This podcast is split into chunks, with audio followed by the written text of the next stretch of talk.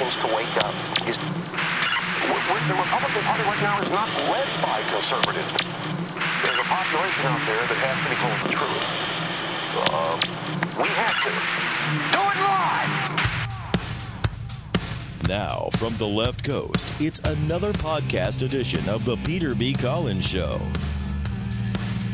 Peter B. is curious, opinionated, and relentless in pursuit of the truth like a honeybee drawn to pollen.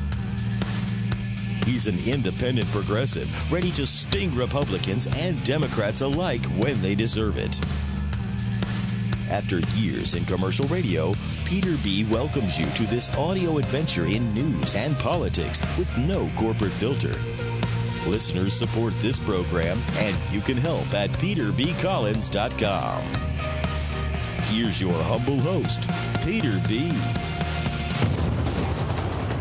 I want to thank the people who support the Peter B. Collins Show.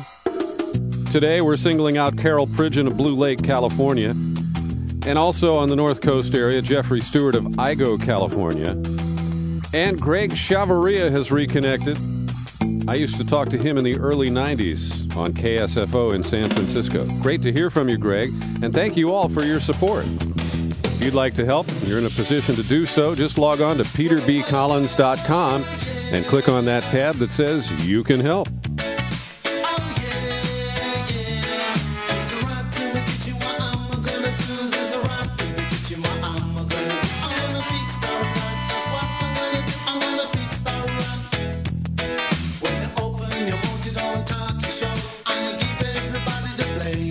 Later in this podcast, we're going to play the new television commercial from the billionaire who made her fortune at eBay and wants to buy the governorship of California.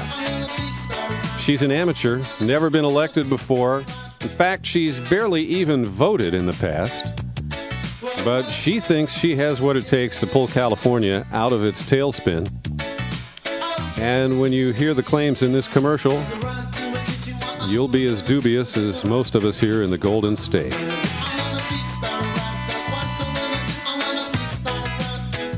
To get things going, I've invited Kevin Zeese back to the program. I was quite impressed when we talked to him a couple of months back about the healthcare debate in Washington. And the more I've gotten to know about Kevin Zeese, the more I appreciate the variety of issues that he works on. And uh, he's got a background in uh, the drug policy wars in this country. He worked for uh, a great gentleman who's no longer with us, Peter Camejo, who ran several times and earned my vote uh, uh, when he ran for governor of California and for Senate as well. Kevin, welcome back to our program. Thanks for having me on.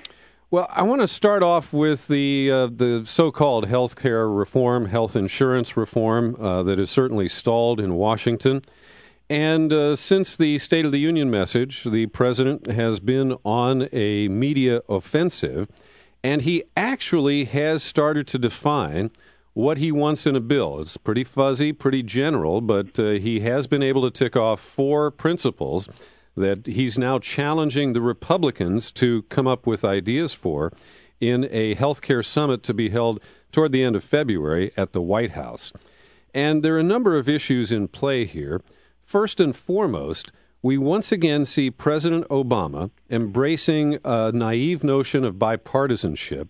And the Republicans just keep poking him in the eye and saying, "Hey, yeah, we'll come to your meeting and uh, we'll stonewall, we'll we'll obstruct, and uh, you know we'll demand that you scrap the entire process to date."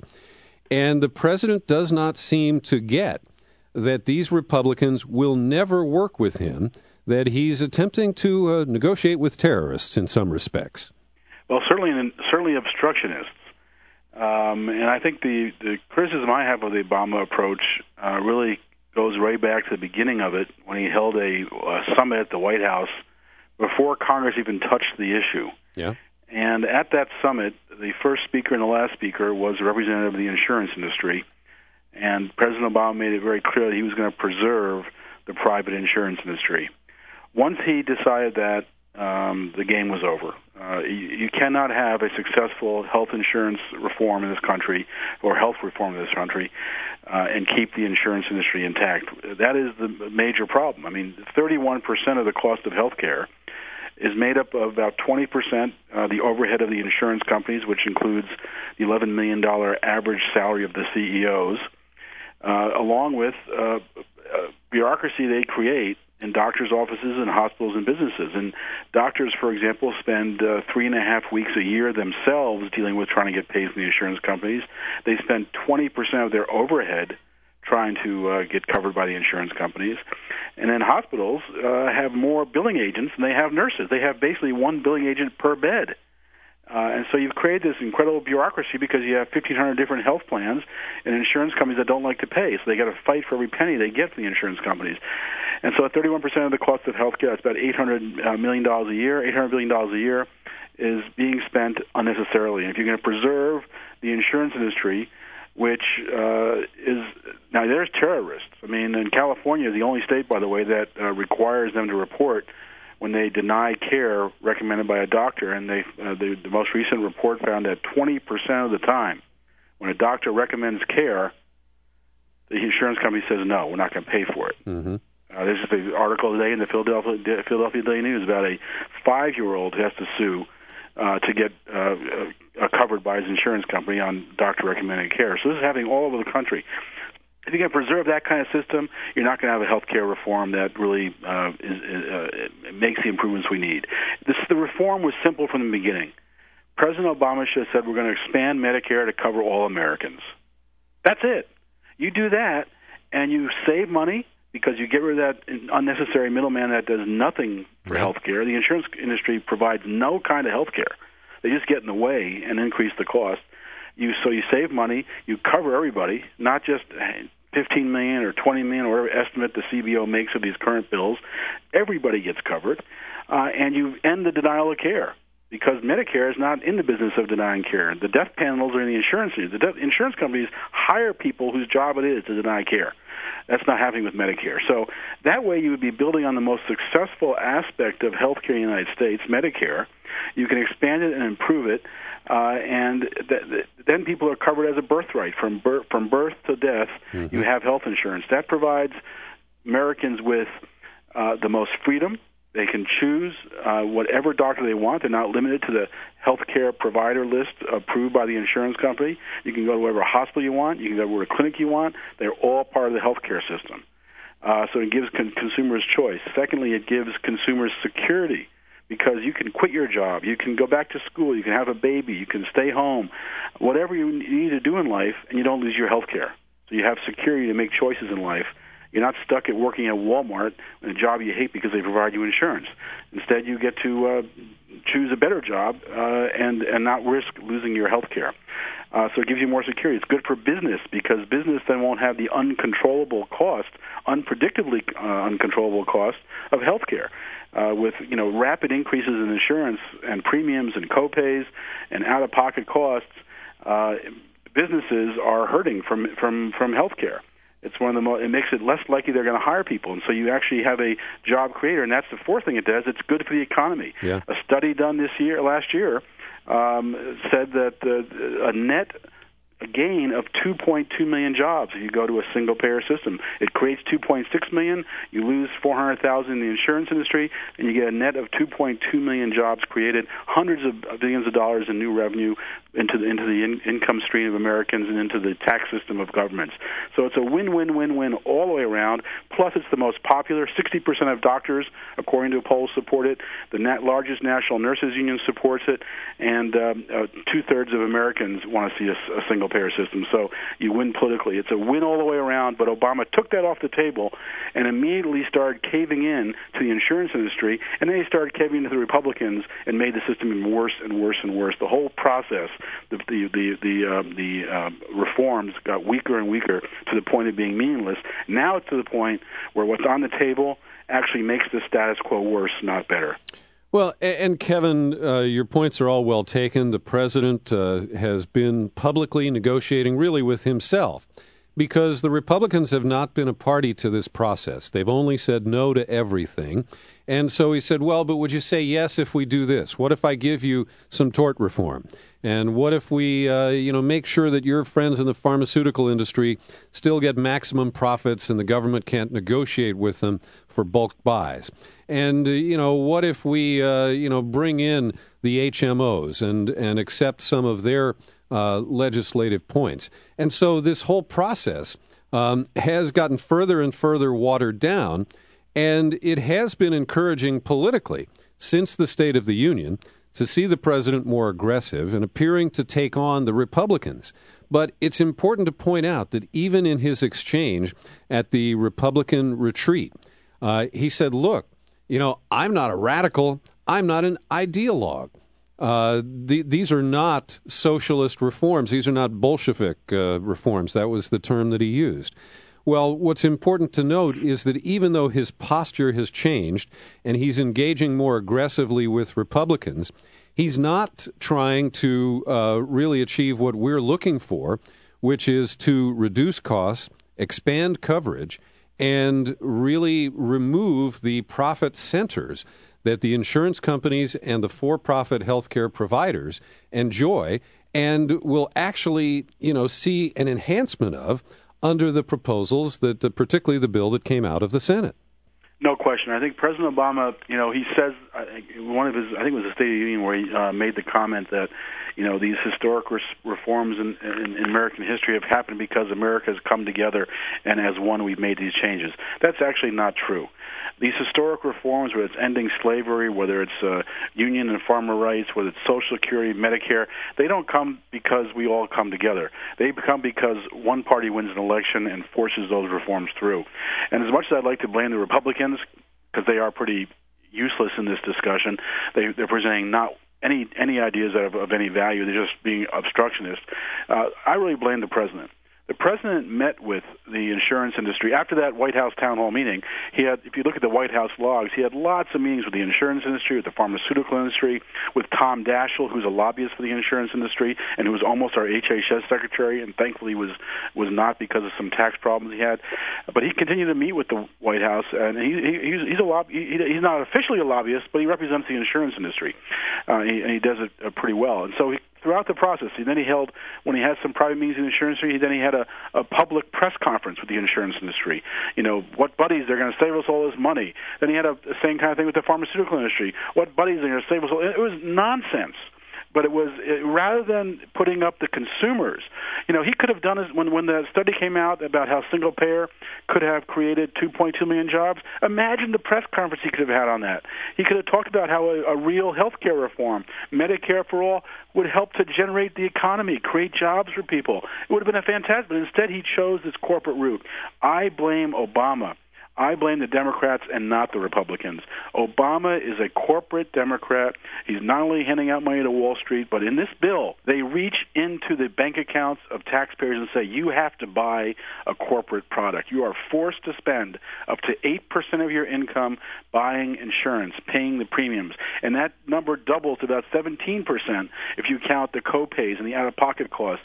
So health care is not made affordable with this bill, but what, it, what they do is they make the insurance companies richer. Hundreds hundreds of billions of dollars a year yeah. uh, in new revenue for the insurance companies. And all this stuff about you know uh, pre-existing illness. Well, yeah, that's nice, except they allow you to uh, charge much more to people who don't pass the wellness program. People who have diabetes, people who are overweight, whatever health care problems. So well, you can get insurance now uh, in the, under this bill, but you're going to pay a lot more for it, so it's basically unaffordable. So it's almost might as well just say you can't get it because you can't afford to get it, but you're forced to buy it because otherwise you're punished with the with the tax tax dollars. Well, and, and Kevin, I, I believe we should all be opposed because this is a new form of corporate welfare yeah. that is very damaging. Can you imagine this kind of corporate welfare where people are forced to buy corporate products? I think it's scary. Well, and I also believe that that mandate, even though it benefits corporate interests that typically support the Republicans, is a noose that Republicans would tighten around every Democratic legislator's neck. Oh yeah. Uh, you voted for the mandate. You're going to force people to buy That's insurance. Right. That's right. That's and right. and you know it's it's posturing on the part of the Republicans, but it's That's a right. very effective tool.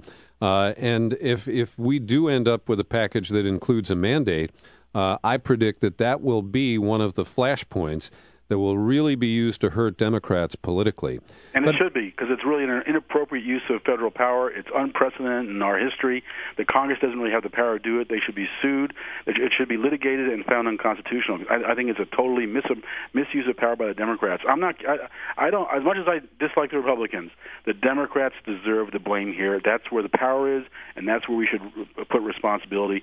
If they're going to lose elections because of it, that's their fault, not mine. They have done a terrible job on this issue and on others, by the way. Yeah, well, I, I think it's very important to hear your point of view because there are too many progressives and self identified Democrats who are biting their tongue and not really offering. Uh, a kind of robust, honest criticism, candid remarks about the mess that's been created. And the other piece is that uh, Obama permitted this legislation to be held hostage by the you know worst members of the Democratic Party in the Senate: right. Blanche Lincoln, Ben That's Nelson, right. Joe, Joe Lieberman. Lieberman. and right. and all of this has really made sure that coupled with the mandate and the lack of uh, any kind of public option, including a single payer at the state level, the Kucinich bill, the Sanders bill in the Senate, uh, that that this is a huge corporate gift, and it won't achieve the stated goals of covering more people because it doesn't make insurance more affordable. There are no price control or cost control mechanisms in this bill that have any teeth. That's right. And I would, you know, I'd say that, like for the example, the Kucinich Amendment that would have allowed made it easier for states to enact single payer, that was taken out in the House bill on the direction of the White House. That's what we've been told. The White House directed that that be removed, even though it was voted uh, in a bipartisan uh, vote yeah. out of the committee. And so the White House again made that happen. And uh, you know, and, and what what Obama has said in the last two uh, major talks on this, the State of the Union and the Republican caucus, he said he wants better ideas. If anyone has any better ideas, come to me. Well, immediately that night at the State of the Union, Dr. Margaret Flowers, who's a very close ally of mine, mm-hmm. member of Physicians for National Health Plan, wrote an open and, and letter you, to you President two, you two got arrested together in the Baucus hearing. We did, and then and then and then uh, we've worked very closely together ever since, and actually before that as well. But um, so she wrote an open letter. You can, if you want to see the open letter, which lays out the case beautifully for single payer Medicare for all, you can go to our website prosperityagenda.us which deals with healthcare and banking and worker rights and a whole range of issues. But the, just Google open letter Obama and you'll see Margaret's letter. Uh, and so she tried to deliver that letter the next day at the White House. They refused to take it. Then President Obama, the next day after that, came to Baltimore, our, our hometown, where both Margaret and I live. Mm-hmm. Uh, we don't live together, by the way, but we're, we live in the same city. Understood. Uh, my, my my partner Linda wouldn't want me to be living with Margaret. Um, but anyway, uh, she she decided to go down with another doctor, Dr. Carol Paris and uh, and try to deliver the letter to someone from the White House staff. And rather than delivering the letter, she was arrested along with Dr. Paris uh, and interviewed by Secret Service, and uh, has a court date uh, sometime in April now. So she was Obama's inside saying, "I want to hear better ideas, especially if doctors and nurses support it." Well, we have a better idea supported by 60% of doctors, the National Nurse, Nurses Union, National Nurses United, 150,000 mm-hmm. nurses. They support this plan. And rather than hearing it, Obama is excluding us. He's arresting doctors who are trying to tell him a better way. Well, and this is my frustration because on too many issues, this president has said uh, he wants bipartisanship, and so he ignores his base, uh, right. the the center and uh, center left, who right. propelled him to the presidency, who secured the early victories uh, in Iowa and elsewhere. And he has ignored us on war policy. He has ignored us on the bailout of the banks. He has also ignored us, most significantly, on this health care process. And here is a pivot point where things are are stalled and the deep divisions between the bad bill in the House and the worse bill in the Senate make it almost impossible to reconcile unless they're willing to either bust the filibuster or use reconciliation to pass the financial parts of this bill, and that would be an imperfect approach, but uh, it, it, would be preferable to just allowing uh, the Republicans to continue to block it. And the silver bullet here, in my view, Kevin, is to at least go Medicare at age 55, if not, uh, some sort of a path to Medicare for all over time. And we hear, of course, the dire predictions from the Republicans that, you know, well, Medicare's uh, flawed and Medicare's broke. Well, uh, there are problems with Medicare, And uh, what's counterintuitive for many people is the best way to fix that is to put everybody into it. And exactly. then we, we all have the self interest and the deep motivation to make Medicare work for doctors and patients alike not only not only does it do that, give us all the self interest, a common self interest, but right now Medicare deals with the most difficult group of population, elderly uh, who are chronically having health problems, who are the most expensive to treat. And despite that, for 40 years now, Medicare has done a fantastic job. It's the most polling shows it's the most popular part of healthcare, and well, the one area you know, the United States ranks very poorly on almost all healthcare outcomes. The one area where we do better than anyone else is cancer treatment. Why is that? Because cancer is an elderly disease and is treated by Medicare. So our single payer system is the one area where we do better than the rest of the world. If we were to go to Medicare for all, we would move up from 37th in the world to the top tier, to the top few very quickly because Medicare works and it's been proven to work. And if we brought, it out to cover everybody, then the financing gets better because you're not just dealing with the most expensive uh, patients who are elderly, but you're dealing with the healthy patients who don't need a lot of health care. And so that makes it all affordable. It makes it much more of a financially successful approach uh, than, than just dealing with the, the elderly. So it's the, the, you're right. It's it doesn't read with people initially, but when they think about it and realize that by covering the healthy as well as the elderly, you actually have a much more successful healthcare system financially. Well, and all kinds of other side benefits can accrue, such as preventive care and oh, yeah. uh, early intervention. There's right. so many people now who uh, have high deductibles or no insurance at all, and so they avoid going to the doctor until something is very seriously wrong with them. And at that point, intervention is much more costly, and the outcomes are are likely less uh, less optimistic.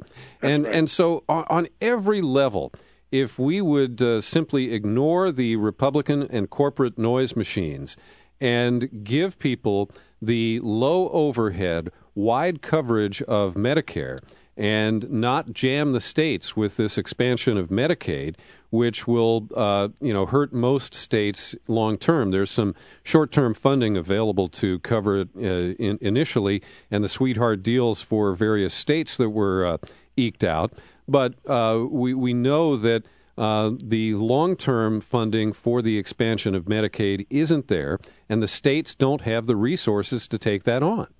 And Medicaid really is putting in place a caste system of health care. Yes. A system for the poor.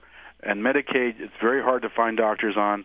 Uh, most doctors will refuse Medicaid patients because it's so poorly paid. It has very limited coverage. There are people who are on Medicaid who are dying. I, I remember reading a story in the last couple of months of a, a, a woman in, in Michigan who uh, was on Medicaid and died because uh, dentistry was not included. She got a, an infection in her gum and died from it because Medicaid didn't cover that. We don't want a caste system.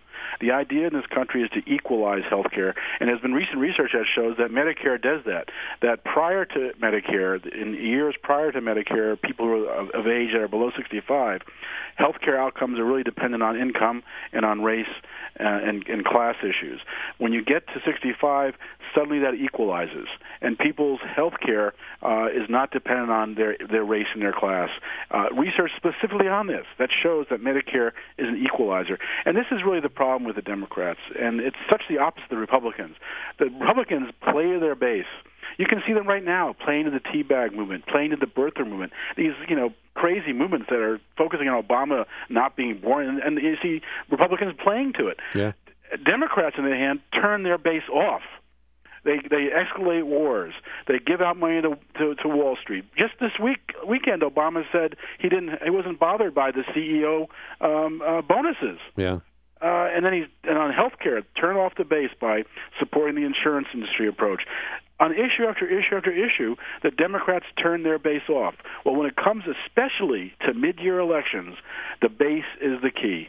Who turns out in these lower turnout elections in the mid in between the presidential races determines the outcome. And if you've turned your base off, well, the other side's turning their base on guess what? You're going to lose. And so Obama needs to start to get much more serious about turning his base on. And he's doing. He's wrong on torture. He's wrong on war. He's wrong on health care. He's wrong on bailouts for the uh, the uh, Wall Street. On issue after issue, he is going the opposite of what base wants, the opposite of what they thought they voted for when they when they were going for change and hope. And He's I seem I seem to be I seem to be the changey rhetoric. I seem to be the only one, Kevin, who remembers that the Democrats gave away our Fourth Amendment rights with the phony FISA reform in the summer of 2008. And with a handful of exceptions, there's nobody in Washington who's talking about the wiretapping and diversion of emails that continues to this day without a warrant in direct violation of our constitutional Fourth Amendment rights for probable cause and a warrant and uh, they've bottled it up in the courts using the state secret privilege in a way that's even more abusive than Bush, and nobody is talking about it. And it's true on many issues in the war on terror. I mean, just uh, two and a half, three weeks ago, a UN committee reported that uh, the use of drones, the way we're using them killing civilians, is a war crime. Yeah. Is there any discussion of that? Has, has that slowed down the use of drones? No. In fact, Obama's buying more drones in his record-setting the military budget, in his record-setting war budget. He wants more drones, even though the UN is saying it's a war crime the way we're using them. So, you know, it's it's despicable. And then he's of course covering up the whole torture issue. Yeah. Not not holding anyone responsible for what was a widespread torture program that affected thousands of people, not just the, the few bad guys who you hear about. There are reports, human rights uh, reports, that show that thousands were tortured during the Bush years uh, by American uh, uh, military and CIA. Well, and, and, Kevin, no, no responsibility. Even with the uh, incredible low bar that Eric Holder set saying that we're only going to prosecute people who went beyond the John Yoo memos, who went beyond the Don Rumsfeld authorized techniques. Well, Scott Horton of Harper's Magazine has recently detailed the deaths of three prisoners at Guantanamo who most likely were tortured to death. That's that's the clear implication from the available evidence and the eyewitness testimony.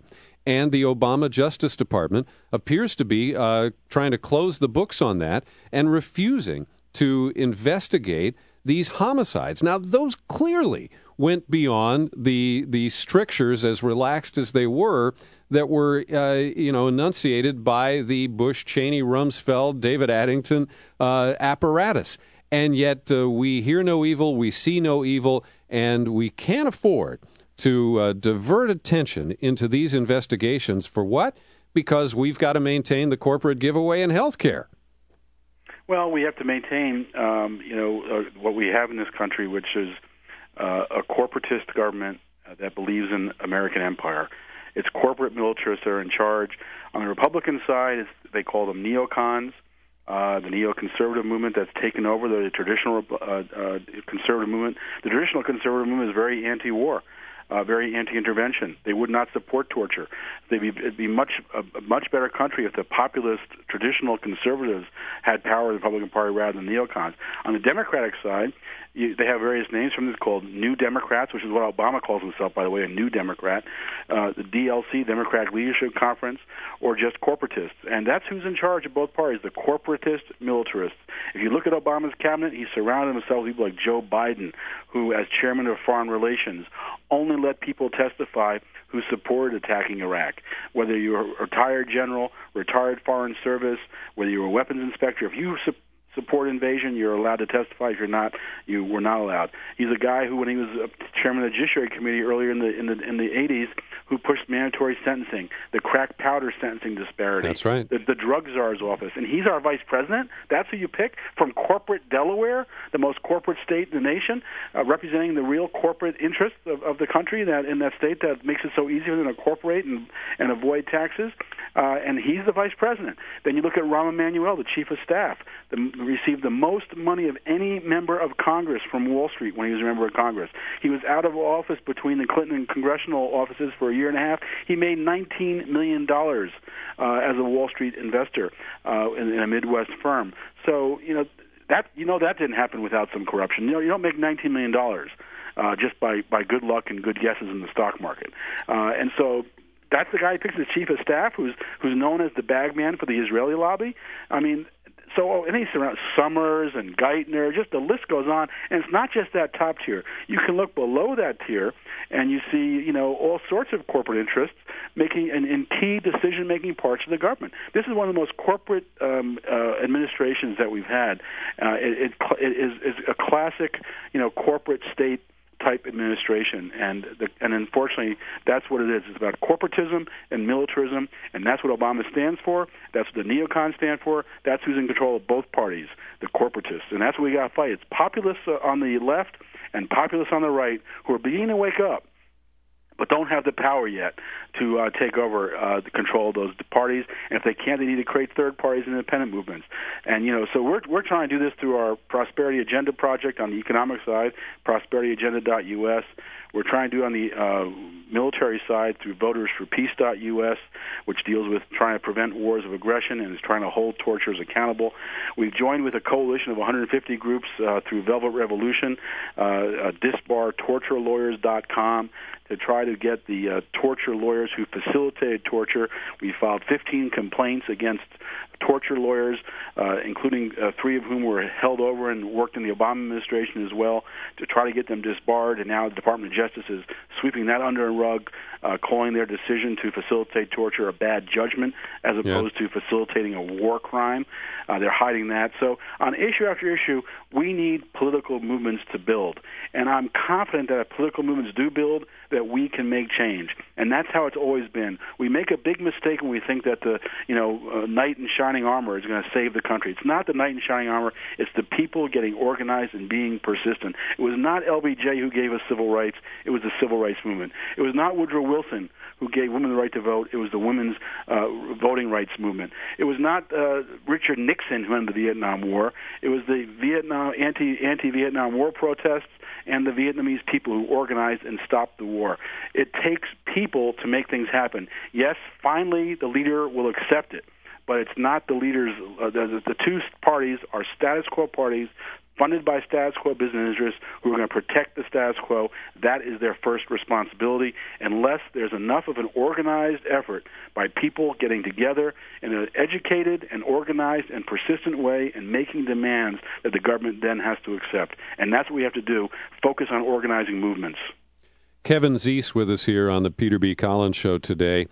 I want to turn now to the episode regarding James O'Keefe and uh, his buddies who posed as telephone repairmen and uh, uh, visited the office of Senator Mary Landrieu. um, and uh, Brad Friedman, who uh, I know you're aware of at bradblog.com, has yeah. done an excellent job of unmasking, first of all, O'Keefe's uh, posing and manipulation of the videos that he shot that caused the demagoguery that uh, brought this uh, incredible action against Acorn. Um, and he's also exposed uh, the way the right wing has tried to create a, a hero uh, out of James O'Keefe and uh, had to eat some shit because of uh, his, his getting caught in this most recent escapade. But let's talk for a moment about Acorn because it, now that we know the techniques that, that O'Keefe used, he's failed to ever released the full videotapes uh, that he claims he shot. Uh, what he used was heavily edited. Uh, as Brad uh, clearly has pointed out, uh, O'Keefe claims to have posed as a pimp, and he's shown wearing some sunglasses and a weird fur vest. Uh, in some photos that were edited into the video. But when he actually went into Acorn offices to entrap and manipulate uh, the unsuspecting workers there, uh, he wore a suit and, and didn't uh, use the pimp regalia at all. And that's just one example of the way he was able to trick the corporate media in this country into using his videos without careful examination. And then that led to this stampede, where there was a vote in Congress to strip all funding from Acorn, and virtually all Democrats, just a handful of independent thinkers, uh, refrained, but most of them piled on and uh, this is uh, clearly a bill of attainder, as many uh, principled Democrats have pointed out. It's not a fair uh, way of investigating or sanctioning Acorn. And it's now very clear how much of a setup the O'Keefe initial effort against Acorn was. Yeah, no, it's very interesting. I mean, I, I, you know, thank you. I really do appreciate Brad's investigative journalism on this because you know, I was fooled by uh, some of the tapes as well when they had him dressed up in that pimp costume. Uh, with the woman who was obviously dressed up in a prostitute costume, uh, you know, walking in the street. And they had video of that. It looks so outlandish. But then you don't know that when they're sitting in the Acorn office, they look much straighter. They, you know, they're he looks like a college student. She looks like a normal woman. You know, not not someone who's a, a street hustler. And um, so there obviously was a lot of deception involved. And I'm glad to see Acorn is pursuing litigation because I think when the full tapes come out, that will be quite a, a, an outstanding piece of information to get the full picture of how the the public and the Congress uh, was deceived. And Acorn, you know, it's a, it's, it's one another example of uh, how untrustworthy the Democrats are as allies. I mean, Acorn is a very Democrat organi- leaning organization. Obviously, it's not officially so, but it's very much so a Democrat leaning organization. They endorse Democrats in the elections. They work for registration in, in communities that are Democrat leaning communities. Obviously, you can't pick a Democrat from a Republican in every community, but if you go to black black neighborhoods, you get 90% of the voters supporting uh, Democrats. You know, mm-hmm. so you can pick the communities you want and make sure you get Democrat. And that's what Acorn did if I had a criticism of Acorn, it'd be that they were too close to the Democratic Party. And I hope that now that they've uh, seen the Democrats turn their back on them immediately, and provide no show no loyalty to them for years, literally decades of working mm-hmm. uh, to help elect Democrats. That I hope the Acorn takes a more independent approach and starts to hold Democrats accountable because Democrats are not doing great stuff for working Americans. They're not doing great stuff uh, for poor Americans. They're not doing great stuff to create jobs or move a green economy that has green collar jobs for people who are in underprivileged areas or providing them training and education to get those kind of jobs. It's not happening. And so I hope Acorn will hold the Democrats accountable in the future as well, and not assume that they should just walk lockstep with them. So now this kid O'Keefe, you know, gets caught in Louisiana with a bunch of other right-wing, uh, so-called independent reporters, um, giving reporters a bad name, yeah. going going into Landrieu's office and playing out the phones. Um, and thankfully, they spent a little bit of time in jail. It'll be interesting what the prosecution ends up doing uh, in that. So uh, it has put a lot of egg over the conservative space uh, who were so close to O'Keefe. But um, I think it's starting to bring the truth out about what's going on with this kind of phony journalism that's just uh, really mocking real journalism because it's, it's creating uh, misinformation rather than real, mis- real information. Well, and, and, Kevin, this is part and parcel of a, a bigger failure by the media in particular because as we saw the the Tea Party group, uh, only 600 of them gathered in Nashville yeah. and uh, paid exorbitant rates to hear uh, Sarah Palin ramble on and to hear uh, Tom Tancredo uh, reinforce his racist credentials. Uh, but but what is missing here is the way this was created by corporate money, by corporate provocateurs uh, by you know you know people uh, who were allied with the McCain campaign just a year ago, and I'm thinking of Nancy Pfotenhauer in particular, and Americans for Prosperity. And this is a group that has taken corporate money from big oil, from tobacco, and other predatory corporate interests, and they have, you know, it's not that well disguised. Uh, the manner in which they have injected it into the political process with the yahoos who disrupted the town hall meetings uh, during the August recess. And that now has become part of the wallpaper, the background. This meme that these are real Americans who have real legitimate anger. And most of it is phony. Most of it is completely concocted. Yet uh, mainstream news organizations report without question that this is some sort of a legitimate movement, and uh, we see it being used by nutcases like J.D. Hayworth, who has found a whole lot of room to the right of John McCain. Yeah. and and all of this is propelled by a fawning corporate media that takes its talking points from Fox and that is deeply uh, uh, influenced and controlled by corporate money. No question about it. I mean, that's that's what's you know there is definitely a real populist anger in America. Uh, people are very concerned about the Wall Street giveaways. They're concerned about the corporate influence over over Congress and the White House, and so there is a legitimate populist anger. What the, what's happened with the Tea Party thing has been these corporations have been very slick in funneling money uh, into a movement and manipulating people. Uh, and you know, uh, Sarah Palin's speech, you know, it just was just incredible. You, you could hear you know, her trying to put this uh, populism uh, in her rhetoric, you know, talking about crony capitalism and such, uh, which is a real problem in this country. There is a real serious problem with crony capitalism and corporate welfare and the corporate welfare state that we live in that provides money to big business at the expense of small business and the expense of taxpayers. That's all real. But um, rather than what the what the what this false populism is is not focusing on is that it's not government that's a problem it's the it's corporate government. It's the and that's the real divine line i think. It's not to me it's no longer democrats versus republicans. You know i learned when i, I was ralph nader's spokesperson in 2004 when he ran for president against john kerry. And uh, that election uh, working in that campaign taught me it's not really democrats versus republicans. We saw corporate Democrats and corporate Republicans allying together in numerous states to try to keep Nader off the ballot. Yeah. The corporate politicians from both parties didn't want to have any discussion about the power of corporations and their control over government in the debates. And so it was more important to keep Nader off the ballot. Uh, and so you had uh, uh, you know Democrats working the Republicans. It's really the question. It's not Republicans or Democrats. It's corporatists versus populists. And there are people on both the left and right who are populists, and there are people on Republicans and Democrats who are both corporatists. And that's the dividing line. We can't be fooled with that. And we have to look at every piece of legislation. And we have to ask the question, does this strengthen or weaken corporate power? And if it strengthens corporate power, it's not a good compromise. That's why this health care bill is not a good compromise because it will strengthen corporate power. It will add to the money they can use to pollute Congress, to buy politicians, to pollute the airwaves with misleading advertisements. So that's the real question we always have to ask ourselves.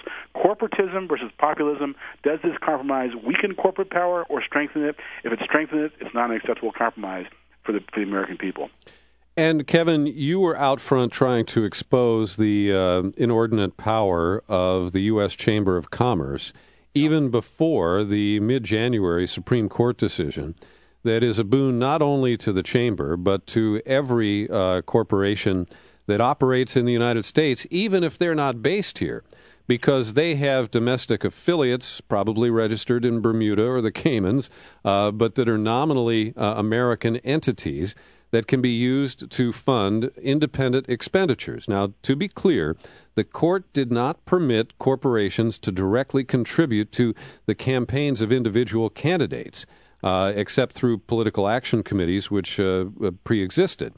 But what they have permitted is even worse. It's more uh, deadly, in my view, because you will have corporate interests able to enter into a candidate campaign through independent expenditures that even the candidate can't say, Whoa, Nellie, that one went too far. Right.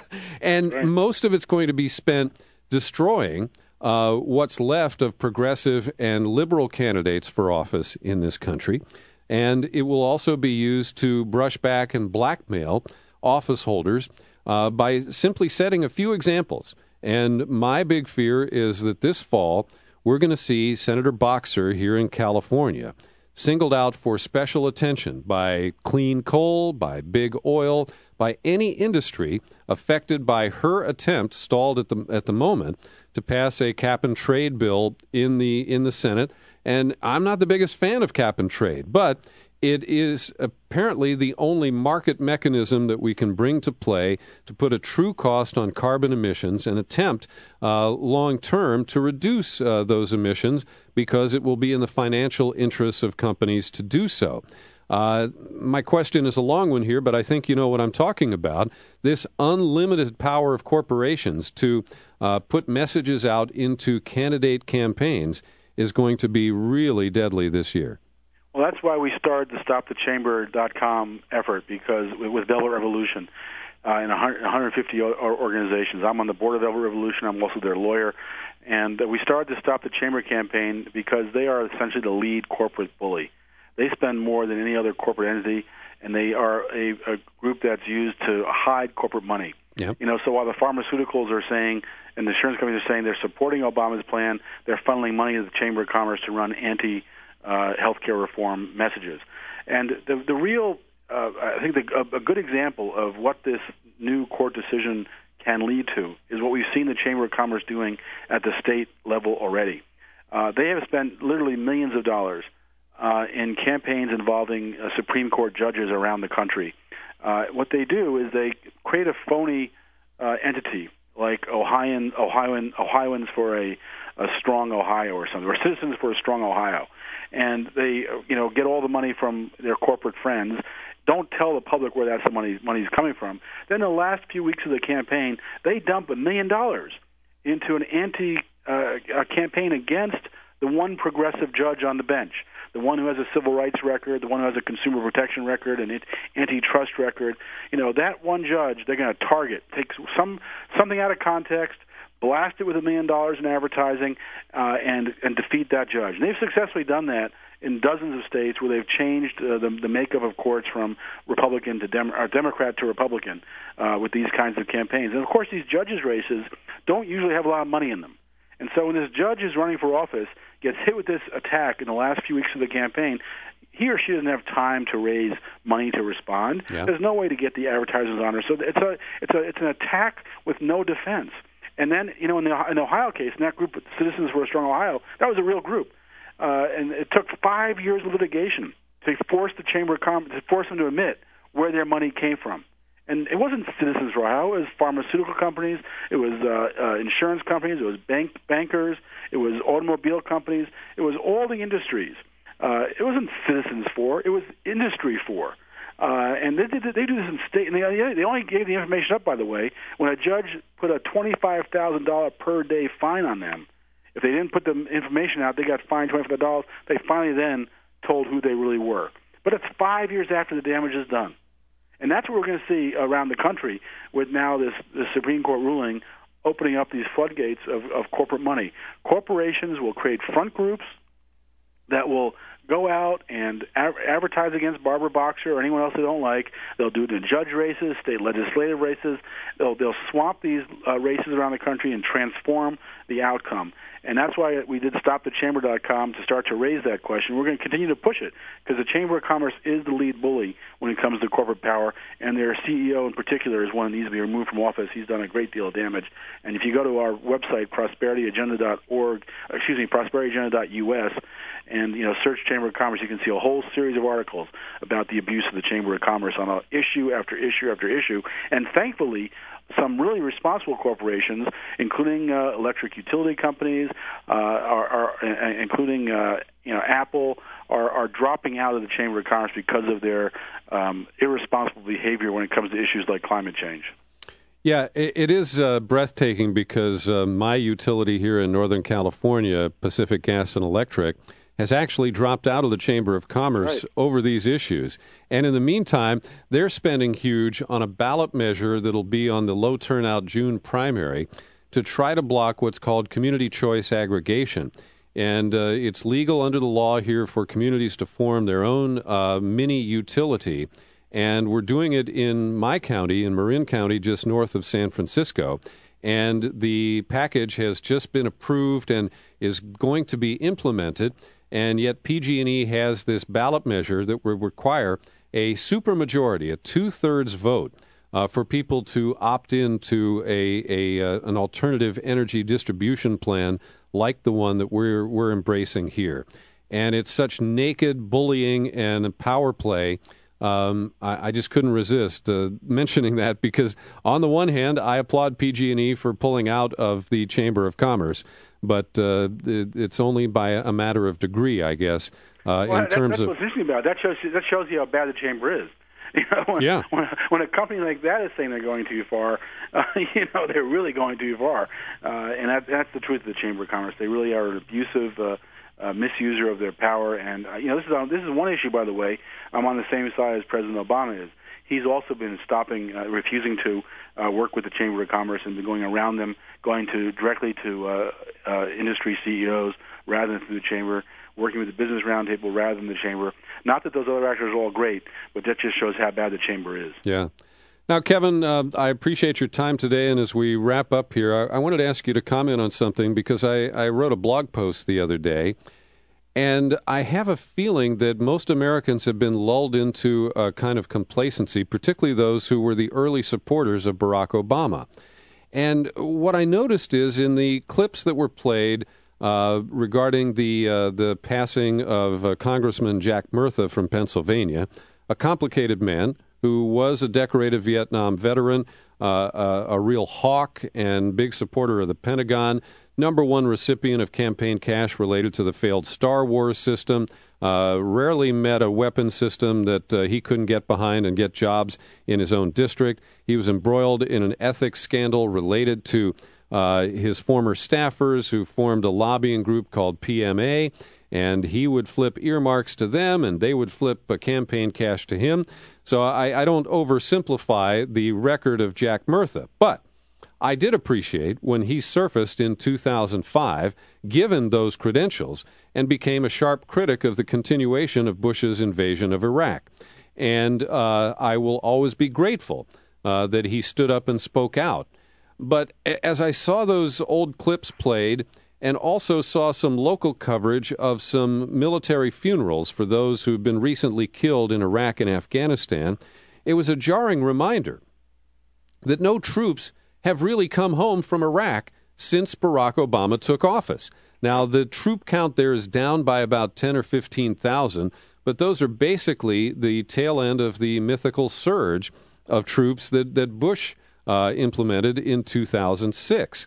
And I, I can't understand why so many people on the American left remain silent uh, as uh, President Obama can't humanly uh, exercise the or, or, complete the promise that he made, as limited as it was, to get combat troops out in this calendar year. I'm not aware of a single uh, contingent of American troops that has recently been returned from Iraq. That's right, and you know, you look at what President Obama has done uh, as commander in chief. I've already mentioned the drone attacks, which are probably a war crime that's killed many, many civilians. Uh, but that's attacking a country, Pakistan, where we have we're not even at war with. Certainly, Congress has not issued any kind of war declaration against Pakistan. Uh, he's escalated Afghanistan. Uh, he has uh, not done any serious withdrawal at all from Iraq. Mercenaries uh, in both countries are on the upswing. We now have more mercenaries, uh, you know, paid private uh, security in Afghanistan than we than we have troops, even though there's been a surge of, of more troops. He's now attacking Yemen. He's proposed last year. He proposed a, a record-setting uh, military budget, beating beating George Bush. Last year, he, he proposed record-setting spending on the wars, war supplementals in one year, beating George Bush. This year, his current budget he's putting forward breaks the record that he set last year for you know the, the military budget. So President Obama has been about as hawkish as you can get you know, so I hear you know uh, Palin and, and other right wingers saying he's you know weak on security, I, I don't know what they're looking at. This guy is about as aggressive on security as you can imagine. He probably has accomplished more than McCain could have gotten away with. And so, you know, my group, Voters for Peace.us, has been opposed, has, has been reporting uh, President Obama's positions throughout the campaign and since um, you know he's been elected, and we've been critical of his views, and we're trying to push as hard as we can to to challenge him on that stuff. I'm glad to see people like Cindy Sheehan are also consistent on this, challenging Obama just like they she challenged Bush. Mm-hmm. But too much of the peace movement is quiet. Uh, there's this this is a, a, a hawk president who is doing incredible damage to uh, you know our our national security by killing civilians and creating hatred for the United States around the world. Uh, and as much as his, his flowery rhetoric and eloquence and elegance uh, you know, reaching out to in speeches in Egypt and such is, are appreciated. Even those are starting to wear thin when you look at what's really happening on the ground. Uh, this is a hawk president, and the the the the, the U.S. anti-war movement had better get its act together and start to stand up to him, because he's getting away with uh, literally murder. Uh, literally, he's getting away with war crimes without being challenged on the home front by his own base. And this is the year to do it. The Democrats are afraid. They see losing elections in 2010. Many Democrats see losing their seats in 2010. Uh, President Obama sees a weakened legislative majority in 2010.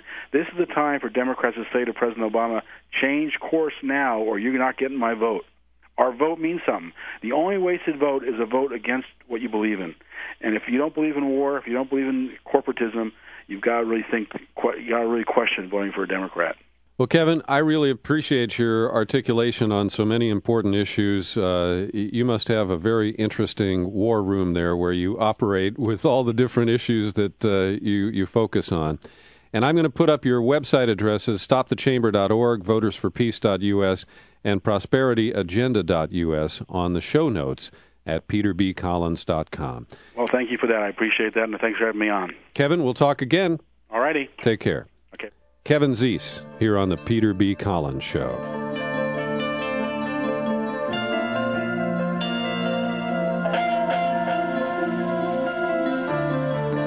Our program is sponsored by the Organic Wine Company. Now that you're eating organic, it's time to drink organic. Stand by. Coming soon, an announcement about the Organic Wine Club that you can join. We'll get you the details soon here on the PBC show. And there's a special introductory offer available on my homepage at peterbcollins.com.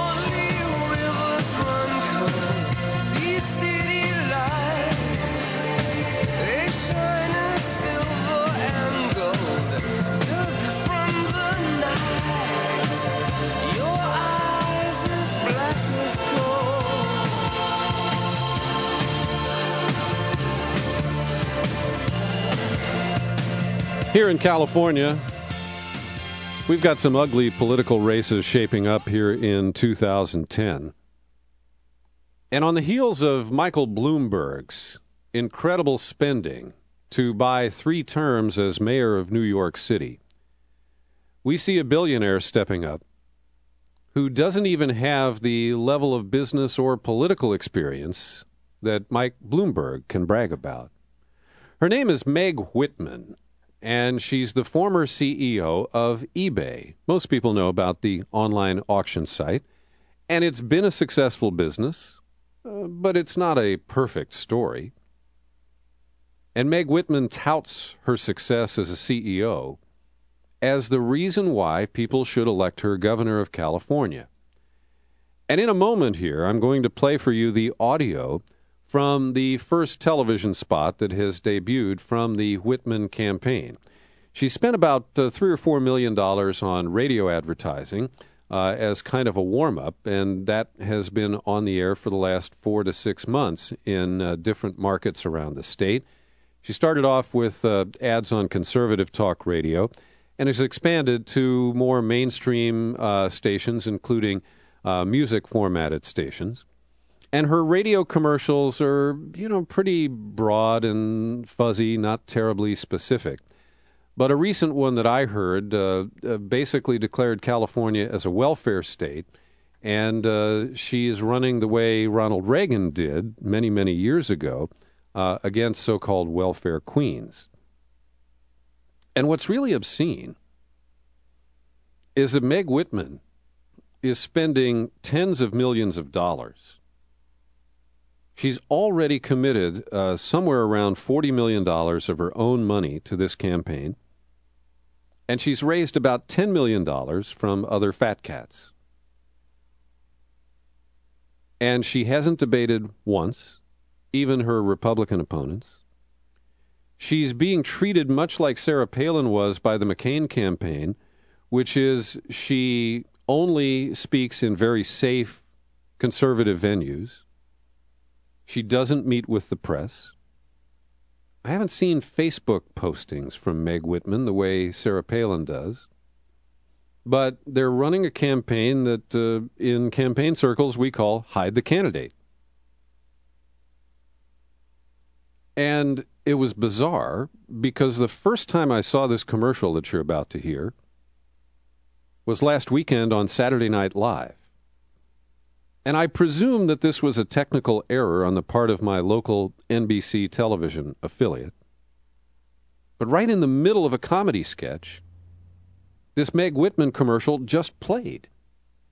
And then when it was over, they went back to the comedy sketch. Now, maybe this is some super duper premium media buy where Meg Whitman is willing to spend so much money that they'll actually just drop it in in the middle of a, a program. That's pretty unusual. Uh, typically, it happens in a commercial break. But whether that was a, a paid intrusion or a technical error, it did get my attention. And Meg Whitman has zero political experience. She's never even served on a little town council or a planning commission somewhere. She is starting at the very top. And aside from that, she has trouble proving that she has voted as a citizen since she moved to California. And she originally came here about uh, 30 years ago, and then she left, and I believe she has lived here steadily for the last uh, 18 or 20 years. And still, they can't produce her voting record as a citizen. So she parachutes in here promising to save California because she has business experience. And uh, I'll play this and, and stop it uh, along the way to make some comments. But I'd like you to hear this first salvo of political TV advertising from the Whitman campaign. She says she's willing to spend up to $150 million of her fortune to saturate the California airwaves and so I imagine that uh, this is just the first example of what we can expect. So the video is loading right now. And uh, here comes Meg Whitman in your. I will say the number one thing I think that faces California right now is actually a crisis of confidence. People are scared to death that California cannot be fixed. So it's a crisis of confidence. People are scared to death. Uh, so she's playing the fear card. She appeared on camera for the first few seconds of that and then they cut to kind of generic shots of uh, California cities at night, uh, glam shots, I would say. They don't really portray the hardships that average Americans uh, and and working Californians are dealing with right now. It's just uh, kind of Hollywood type shots, aerial shots of California cities. Most important thing that the next governor of California has to do is actually deliver the goods. The professional. So it's interesting I, I, want you to listen carefully to the critique she's making of politicians and unnamed California governors, because uh, for the last six and a half years, we've been stuck with this Austrian born action movie star named Schwarzenegger, who, like Meg Whitman, came in promising to fix California and claiming that uh, the reason we should trust him is that he had absolutely zero political experience. Now, I give Schwarzenegger some credit for learning how politics and uh, how government works here in California. He's been a total failure in trying to execute any plan to deal with the problems, but he is a smart guy who taught himself a lot on the job. The question is can we afford another person who starts at the top and engages in on the job training?